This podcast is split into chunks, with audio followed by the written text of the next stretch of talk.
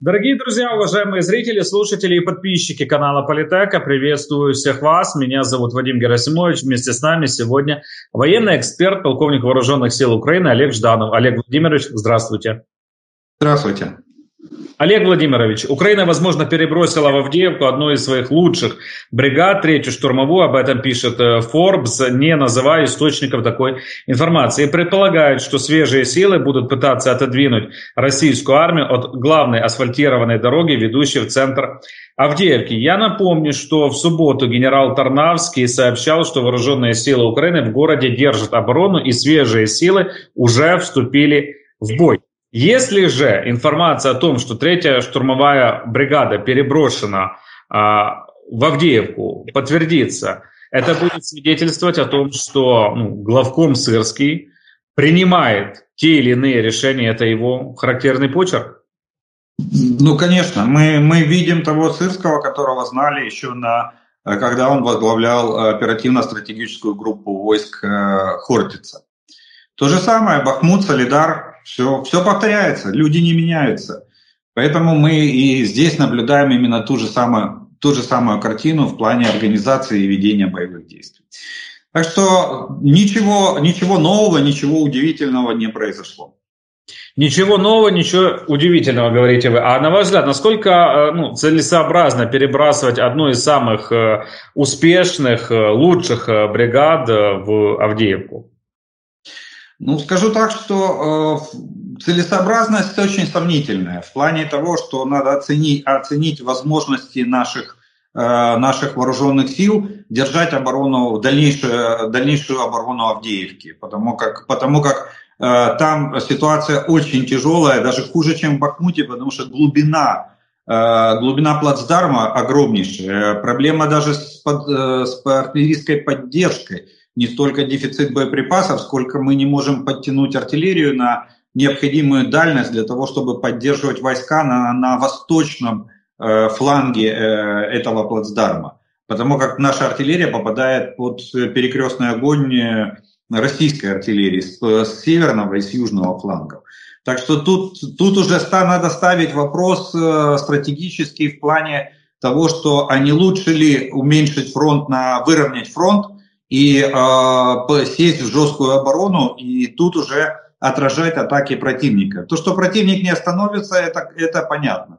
А э, ну, как бы цена, цена вопроса удержания Авдеевки, вот это, вот это сегодня огромный вопрос, и он открыт.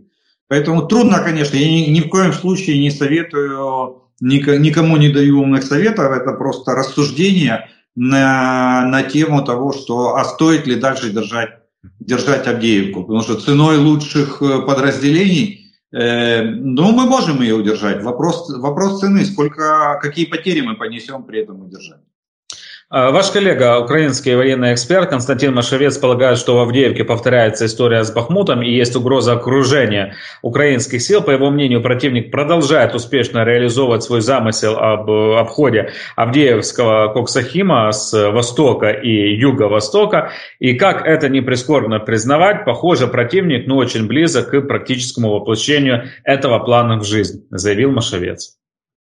Ну, в принципе, э, то же самое, что только что я сказал, что вопрос, э, вопрос э, целесообразности. И, ну, давайте вспомним бывшего голкома генерала Залужного, который на своем брифинге говорил, что мы можем удерживать Авдеевку несколько, несколько месяцев, а потом вопрос будет, а потом надо будет решать вопрос с дальнейшим ее обороной или, или отходом, отводом войск из нее. Это ничего нового мы не открыли э, на сегодняшний день. Поэтому тут дальше будем смотреть. Скорее всего, это, это уже э, не, столько, э, не столько военные, сколько политические решения.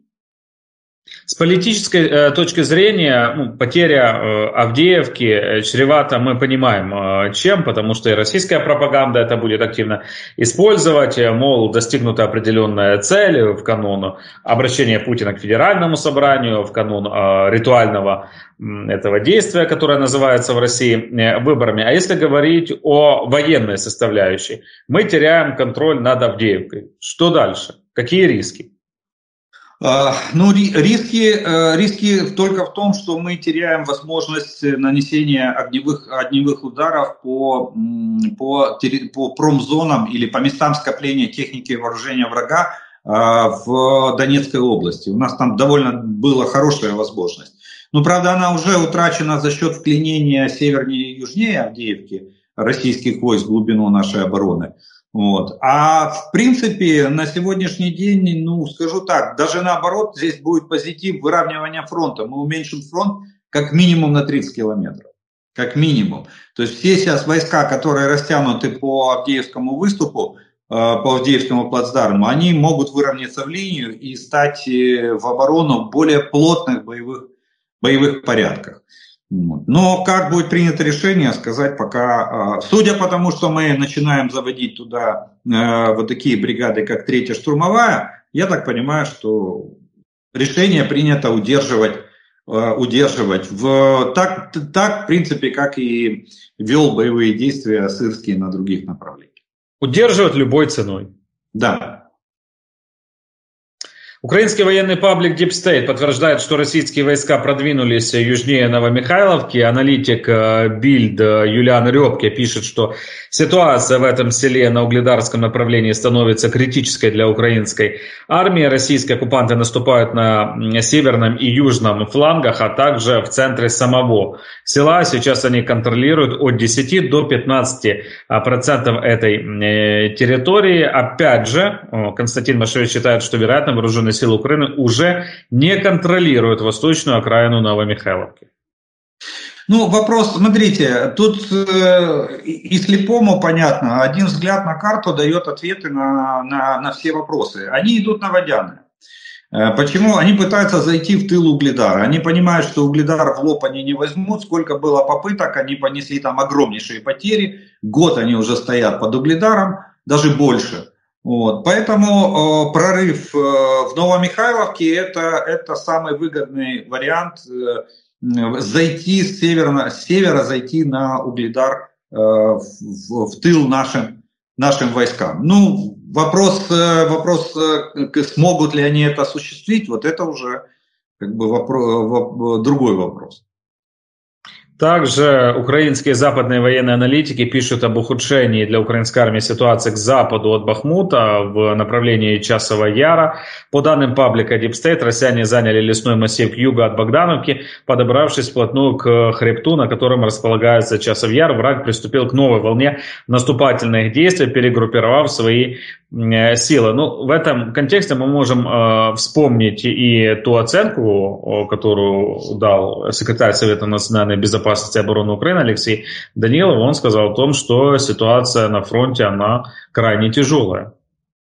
Ну, смотрите, они, э, они делают, сами устраивают качели. Э, я имею в виду российская команда. Они не устраивают качели в плане Э, в плане попыток поиска слабого места. Вот буквально еще пару недель назад мы с вами очень активно обсуждали Купинское и Лиманское направление, особенно Купинское. Они, они просто там со стервенением пытались продавить нашу оборону. Да, у них там в районе Крахмального был частичный успех. Все, больше они добиться не смогли. Сейчас э, Купинское и Лиманские направления одно из таких э, затишье. Э, я не скажу, что там э, стало совсем тихо, нет. Но э, интенсивность боевых действий резко упала. Резко. Это говорит о том, что они там выдохлись на том направлении. Зато к Авдеевскому и Марьинскому направлениях эти два остаются уже на протяжении, ну, наверное, сколько? С октября, с октября месяца, уже скоро полгода они вот здесь они беспрерывно атакуют. Э, на Маринском еще были небольшие затишья, но Авдеевку они атакуют практически беспрерывно. Вот. А сейчас э, Бахмутское направление. Мы очень долго говорили о том, что там идет перегруппировка войск. То есть они усиливали и накапливали там. И, соответственно, мы сейчас видим результат вот этой перегруппировки, попытка продавить нашу оборону и выйти на часов яр. Почему? Потому что Часов Яр это будет э, ну, ворота к последней, самой крупной агломерации, жилой агломерации, это Краматорск-Славянск, которую мы на сегодняшний день э, контролируем. Что, что и было изначально. Помните, когда была оборона Бахмута, мы именно об этом и говорили, главное не дать противнику прорваться в направлении Краматорска и Славянска. Вот. Сегодня они пытаются это, э, они пытаются это повторить, э, ну, насколько получится, сказать очень трудно, э, потому что э, очень тяжело оценивать резервы э, врага в плане их э, переброски или маневров. То, что у них здесь 460 тысяч, мы знаем на нашей территории. Но с одной стороны, но с другой, и то, что они могут, э, имеют возможность, в отличие от нас, перебрасывать с одного оперативного направления войска на другой, э, тоже, мы тоже это знаем. Но э, вот вопрос, который появился, точнее факт, который появился буквально последнюю, последние несколько недель о том, что они используют большое количество наемников из разных стран мира и что вербовка сейчас разворачивается тоже в разных странах мира, и на африканском континенте, и в, э, в, Центральной, Америке, э, в Центральной Америке, вот, э, говорит о том, что с личным составом тоже есть проблемы. С техникой проблемы, да, с боеприпасами проблемы, да, но и с личным составом начинают на, на, накапливаться проблемы в плане их мобилизации, в плане, в плане восполнения потерь. В продолжении слова Алексея э, Данилова, он э, говорит, что украинские войска нуждаются в оружии, оружие, еще раз, в оружии. Если Запад значительно не увеличит поставки оружия и боеприпасов, то ситуация станет еще сложнее, а любое ожидание явно играет не в нашу пользу, говорит секретарь Совета национальной безопасности и обороны. И сказал также Данилов следующее. «Э, если я буду говорить о том, что у всех высокая мотивация, то это будет ложное утверждение. Вот по поводу мотивации, ну, может показаться, что это брошенный камень в чей-то огород. Имеется в виду, я не понял, мотивация чьей? Наших партнеров он имел в виду? Э, задавал вопрос. Это, это, это касалось как мотивации, я думаю, в том числе и наших партнеров, и по поводу мотивации непосредственно наших соотечественников воевать. Ну, ну, это два таких, будем говорить, немножко разноплановых вопроса. Мотивация, мотивация нашего, наших людей – это роль и место государства. Потому что государство как институция должно, должно формировать, одна из функций государства как институция – это формирование общественного мнения.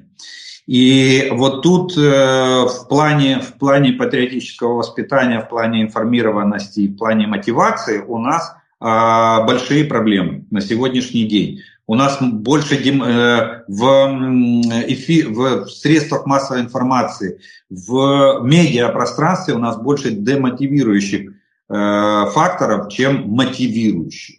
И тут надо просто менять внутреннюю политику. Причем как можно быстрее менять внутреннюю политику в плане мотивации населения, э, защищать, защищать образ жизни, который у нас в стране стране сложился. Как Маннергейм говорил, для того, чтобы люди были готовы защищать э, э, страну, надо создать соответствующие условия жизни в этой стране. Ну, видать, Тогда, да. в Космоч Ивано-Франковской области такие условия не были созданы. Ну, кстати, Космоч – это один из проявлений факторов э, того, что отсутствует информационно воспитательная работа и роль со стороны государства. Вот э, именно это и привело к таким событиям, как произошли, э, произошли в космосе. Там э, правильно сейчас вот сотрудники ТЦК, насколько я знаю, они, они там собрали местных жителей сейчас проводят с ними разъяснительную работу. Пытаются объяснить. Но это должно быть не, не в масштабах ТЦК на, на, местность, на месте, а это должно быть в масштабах всей страны. На, это должно быть стать основной основой внутренней политики нашего государства о том, что э, надо идти и защищать свою, э, свою страну. Что касается мотивации наших партнеров, э, то тут вопрос э, более широкий и более глубокий. Видите, тут, э, тут опять же это внешняя политика нашего государства. И тут э, больше дипломатическая работа в плане, в плане, в плане контактирования с нашими партнерами и основными поставщиками. Вот. И получ, видите, что, получили, что мы попали в ту ловушку, что у нас нет э, альтернативы. Если Соединенные Штаты сегодня не проголосуют за выделение помощи, Европа не потянет э, тот объем поставок техники и вооружения, который нам необходим для успешного ведения боевых действий. Мы будем так на голодном пайке э, вести оборонительную операцию настолько, насколько хватит наших сил. Ну, возможно, Байден с Шольцем в овальном кабинете Белого дома на днях два часа, два часа посвятили как раз решению этого вопроса. Шольц э, прилетел, а, можно так сказать, в срочном э, порядке в Вашингтон, провел встречу с э, Байденом. Многие военные аналитики говорят о том, что Германия уже э, берет на себя, скажем так, полномочия в вопросе предоставления э, необходимой помощи и поддержки для вооруженных сил Украины, так как ну, Соединенные Штаты Штаты Америки пока не могут решить вот эти внутренние э, вопросы касательно ну, дальнейшего э, движения э, по украинскому вопросу. Ну, давайте так. Это, было, это, конечно, хорошо, и мы это все прекрасно понимаем. Но Германия по своим запасам техники и вооружения не потянет такую помощь. Не потянет. Им надо разоружить Бундесвер для того, чтобы вооружить наши вооруженные силы. Вот. Поэтому, э, поэтому да, то, что они могут стать здесь, э, то, что они дают нам и финансовую помощь, и военную, и материальную, это все очень хорошо, и мы это, и мы это очень ценим. Но э, по своим возможностям, ну, если Европа вся соберется, если Шольцу удастся убедить европейских лидеров, ну хотя бы тех, которые принимают участие в формате Рамштайн, убедить э, в том, что надо кратно увеличить э, военную помощь Украине, то тогда может быть. Но в основном будет очень тяжело э, достичь, достичь каких-то успехов при вот, вот, такой, вот таком вот резком, точнее при выпадении из обоймы поставщиков Соединенных Штатов Америки. Все-таки запасы вооружения в Соединенных Штатах Америки, они несравнимы с европейскими. Так, может, необходимо вернуться к вопросу ленд-лиза? Только уже... Да, кстати, там, ну, опять же, да, вопрос ленд-лиза был бы, может Только быть... Уже в разрезе даже... практического применения, а не вот этого пафосного... Да, я понимаю, я понимаю, о чем вы говорите. Может быть, вопрос и ленд-лиза был бы сегодня тоже э, более применим и э, был бы Э, был более практичен на сегодняшний день. Но там же вопрос внутренней политики. Вот сейчас э, как бы появилась небольшая надежда на, в конце концов, э, знаете, хочется воскликнуть, а что так можно было, когда, когда появилось сообщение о том, что наконец-то взяли и отвязали пакет изменения мигрантского законодательства, точнее, ну там, а, как они, закон о границе его называют, Э, от, э, от законопроекта по военно-технической помощи Украине, Израилю и Тайваню. Понимаете, почему, почему-то э, их связывали, почему нельзя было это сделать изначально, предложить. Сейчас есть подвижка, есть позитивные результаты. Кстати, с сегодняшнего дня э, Сенат Конгресса начнет дебаты по вот этому законопроекту о выделении 95 миллиардов долларов финансирования военно-технической помощи трем странам. То есть вот это процедурное голосование, которое там набрало необходимо не менее 60 голосов, э, говорит о том, что они с сегодняшнего дня могут приступить к дебатам по этому э, законопроекту. Сколько они будут дебатировать, вопрос остается пока открытым. Когда они поставят э, на голосование? Ну, предполагается, что через неделю, как минимум. Это минимальный срок, через неделю они поставят его на голосование. Но у нас самое главное – это нижняя палата Конгресса, палата представителей. Вот, э, и главное, чтобы она. Есть, правда, еще один позитивный. МакКойл уже глава, э, глава э, республиканского большинства вдруг высказался в пользу, в пользу поддержки этого законопроекта. Ну, теперь, теперь осталось дождаться, чтобы это его высказывание превратилось в голоса Э, членов Конгресса по, э, по принятию этого законопроекта и превращению его в закон. А как он, кстати, недавнее высказывание Дональда Трампа, он сказал о том, что необходимо уладить эту войну, и он ее закончит в очередной раз. А, Трамп а, повторил. 24 часа. Нет, вы знаете, вот про 24 часа, выступая на митинге в Южной Каролине, он уже не говорил, но назвал Зеленского величайшим торговцем в истории. Предположил, что Штаты могут лишиться сотен миллиардов долларов, если Украина заключит сделку с Россией без участия американцев. И сказал о том, что в статусе президента угрожал другим членам НАТО, что Штаты будут поощрять Россию делать все, что она хочет в Европе, если та не повысит свои расходы на оборону. Ну, я вам тогда, тогда я вам скажу более свежую информацию, э, что, видимо, все-таки, э, знаете как, мнение электората все-таки имеет силу в Соединенных Штатах Америки. Почему? Потому что очень, среди республиканцев очень много сторонников Украины, и есть информация, что он уже поменял свое мнение на противоположное. Он уже предлагает дать все-таки Украине э, деньги на оружие, Э, единственное, что не давать бесплатно, то есть э, э, дать это в кредит. Вот, когда смогут, отдадут. Если останутся нашими союзниками. Если переметнуться на другую сторону, то востребовать все до цента э, по стоимости этого вооружения. То есть ну, он начинает лавировать. Видимо, видимо все-таки общественное мнение переламывает. Поддержка Украины больше 50% среди населения Соединенных Штатов. Э, раскладку там по партиям я, я не видел вот последнюю, но тем не менее все равно она была довольно высокая.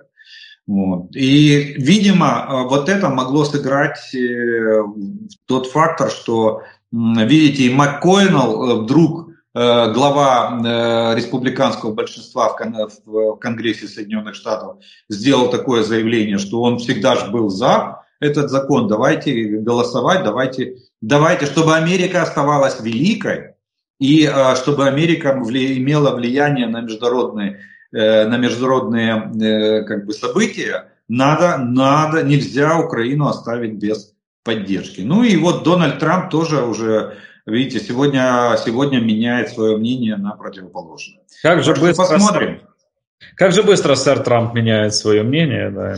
Вот этим, понимаете, вот этим отличается э, бизнесмен от политика.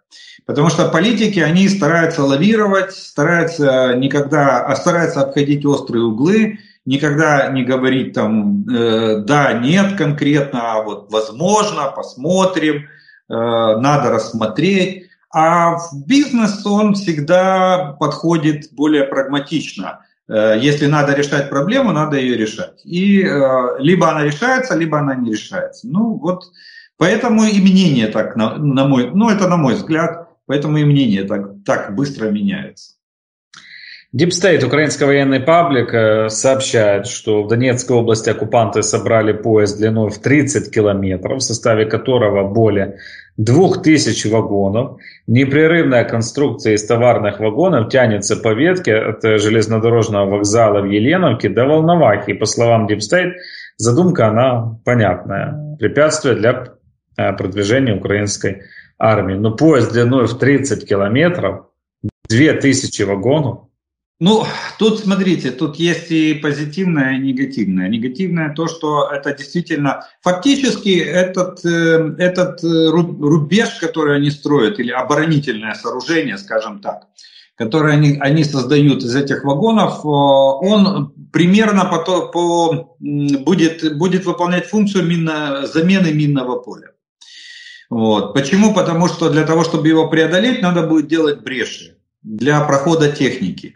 И, соответственно, это как в минном поле проходы, а, они узкие, и техники, при технику приходится сворачивать в походный порядок для того, чтобы преодолевать это минное поле по проделанному коридору. Точно так же и здесь. То есть это замедляет скорость продвижения войск и делает войска более уязвимые, потому что они сосредотачиваются в одном узком месте, где можно наносить, э, им можно наносить огневое поражение. С другой стороны, э, положительным можно отметить из плюсов в этой ситуации. Первое, то, что эта железнодорожная ветка не будет использоваться для переброски войск, потому что вагоны там стоят э, мертвым грузом, никуда они не, сдвигаются. Э, а разобрать ее, они полгода ее строили, создавали, собирали, а теперь разобрать ее тоже быстро не получится. Вот, это первое. И второе, то, что они предполагают, что боевые действия будут идти на этом рубеже. То есть это для того, чтобы предотвратить или затормозить продвижение наших войск. То есть Генеральный штаб российских, оккупационных войск рассматривает вариант оборонительных боев на этом рубеже. Олег Владимирович, а что касается вот э, Крымского э, полуострова, мы помним, что президент Зеленский еще в конце э, 23 года говорил о том, что задача на этот год это полная изоляция Крыма. Время от времени там жалуются российские оккупанты в Крыму, что ракеты долетают, э, беспилотники. Вот насколько все же, несмотря на те перестановки, которые уже состоялись, вот эта цель, она достижима в рамках текущего года. Ну, если не будет изменения в поставленных задачах, то, в принципе, есть определенный пул э, как бы задач и подразделений, задействованных для их выполнения, э, которые продолжат, на их, и, и, и продолжат их внедрять э, или воплощать в жизнь. Так что здесь э, как бы я не вижу большой, больших рисков, большой опасности. Вот. Главное, чтобы, э, смотрите, в любом случае э, задачи задачи, задачи, э, огневые задачи по поражению противника, они э, исходят или проистекают из военно-политических задач.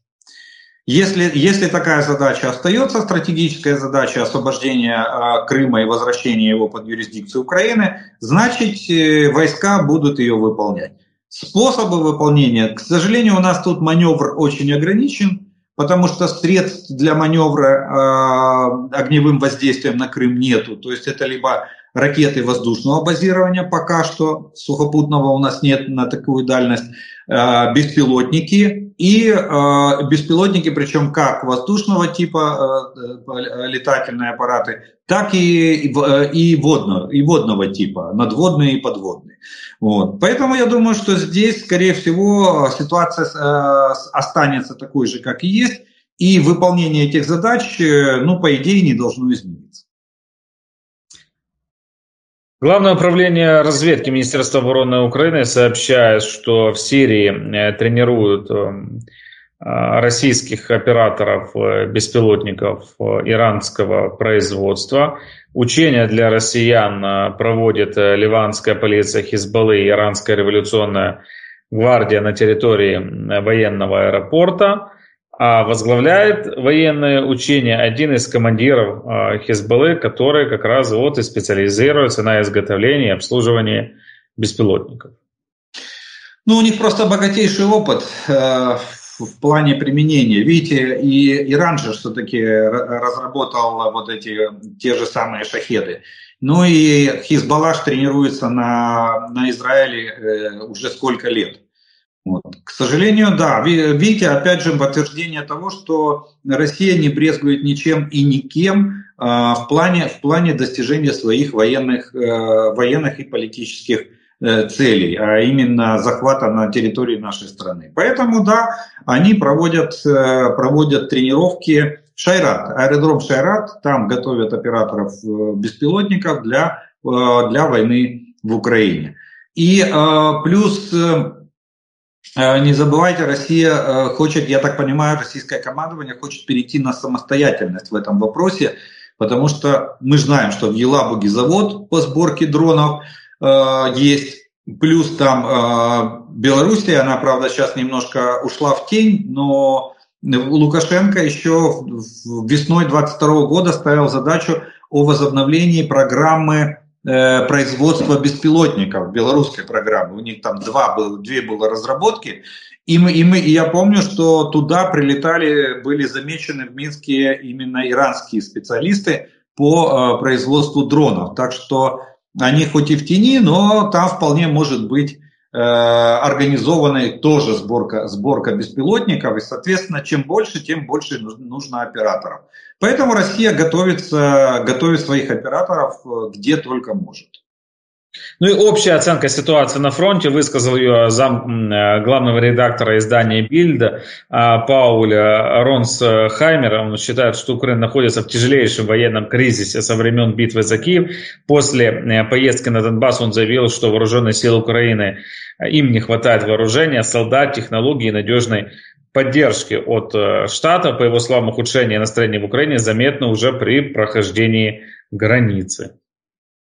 Ну, к сожалению, да. Видите, э, опять же, мы, не, мы были не готовы к тому, что может быть такой провал в поставках техники и вооружений. И, э, может быть, надо еще отдать должное э, главкому Залужному, то, что он накопил, знаете, как говорят, как говорят, накопил немножко жирка, и у нас есть возможность, есть запасы, и мы можем еще держаться на них. Судя по заявлению даже наших некоторых политиков, Э, в частности, там Давид Арахамия, по-моему, высказался по поводу того, что у нас ракет ПВО на два месяца. Это, это, в принципе, э, с одной стороны, это говорит о том, что через два месяца они могут кончиться, а с другой стороны, это говорит о том, что мы еще два месяца можем э, работать в режиме, в режиме как бы собственного довольствия. Вот. Так что вот, а в общем, конечно же, ситуация довольно тяжелая именно из-за запасов материальных, материальных средств. Если же говорить, анализировать, хотелось бы услышать ваше мнение по поводу все же тех кадровых перестановок, которые произошли. Понятное дело, отставка Залужного, назначение Сырского, но и э, вчера, по-моему, позавчера Зеленский также подписал э, некоторые указы о назначениях на те или иные должности, увольнения. И вот это, вот этот целый парад отставок и назначений, на ваш взгляд, вот о чем он свидетельствует? Ну, вы знаете, э, с одной стороны, надо отметить, что э, масштабность э, перестановок действительно можно назвать сменой команды. То есть всех на всех. Вот такой вот принцип. С другой стороны, и с другой стороны, знаете, как главное ребенка не выплеснуть вместе с водой. То есть я о чем говорю, такая масштабность перестановок э, очень, очень сильно может повлиять на систему военного управления. Главное не потерять управление войсками. Вот, э, на, вот это, на мой взгляд. А дальше, в принципе, президент имеет право на, на, таки, на такие перестановки, чем он и, э, и воспользовался. И еще один момент, мы не знаем, насколько согласовано, как бы, если постоянно говорят, что это команда Сырского – вот. Но я ни разу не слышал от самого Сырского, что он подбирал этих кандидатов на эти должности, потому как э, ну, что потом не получилось, что э, этих кандидатов подбирал не он. И это не окажется не, не, его, не его предложением по расстановке тех или иных э, людей на эти, на эти должности. Вот. Но в любом случае административно, административная ситуация будет довольно тяжелая сейчас, причем как на уровне бригады, потому что большинство назначений из числа комбригов, а, так и для высшего органа военного управления Генерального штаба. Такую, такую перестановку кадров надо еще, надо еще суметь пережить. Вот. Э, дай бог, чтобы, чтобы оно не имело тяжелых последствий на, а, и не сказалось на ситуации на фронте. Вот так бы я оценил это сегодняшнюю ситуацию. Она очень сложная и очень, ну, будем так говорить, на грани фола в плане, э, в плане опасности выйти э, ситуации, выхода ситуации из-под контроля. Ну, то есть даст или не даст вот это масштабное перетряхивание кадров ну, плоды. Ну, я думаю, что мы, мы с вами это, в принципе, ну, в течение месяца уже, уже будем понимать, что, что дало, что, что не дало. Почему? Потому что война, она не предусматривает э, перерыв. И а, передача, как бы приступ, приступ, приступание к обязанностям, исполнению обязанностей, оно происходит сразу же, мгновенно, с момента назначения. Тут э, там при, сдал, принял, Э, звучит в течение одной минуты, и дальше уже надо принимать решения, ставить подписи и отдавать приказы войскам. Поэтому реакцию э, на местности мы увидим, я думаю, что в течение месяца это 100%. Так, а за что и почему уволили Залужного? Ну, тут вопрос, э, я думаю, что это вопрос э, больше адресован к президенту. Он, кстати, так и не сформулировал э, более-менее четко причины, причины увольнения генерала, генерала Залужного на сегодняшний день. Ну что же, Олег Владимирович, а, будем завершать. Огромное вам э, спасибо за время, за то, что нашли возможность э, пообщаться. Олег Жданов, военный эксперт и полковник вооруженных сил Украины, был сегодня вместе с нами на Политека. И спасибо также нашим зрителям, слушателям и подписчикам канала. Берегите себя. До новых встреч.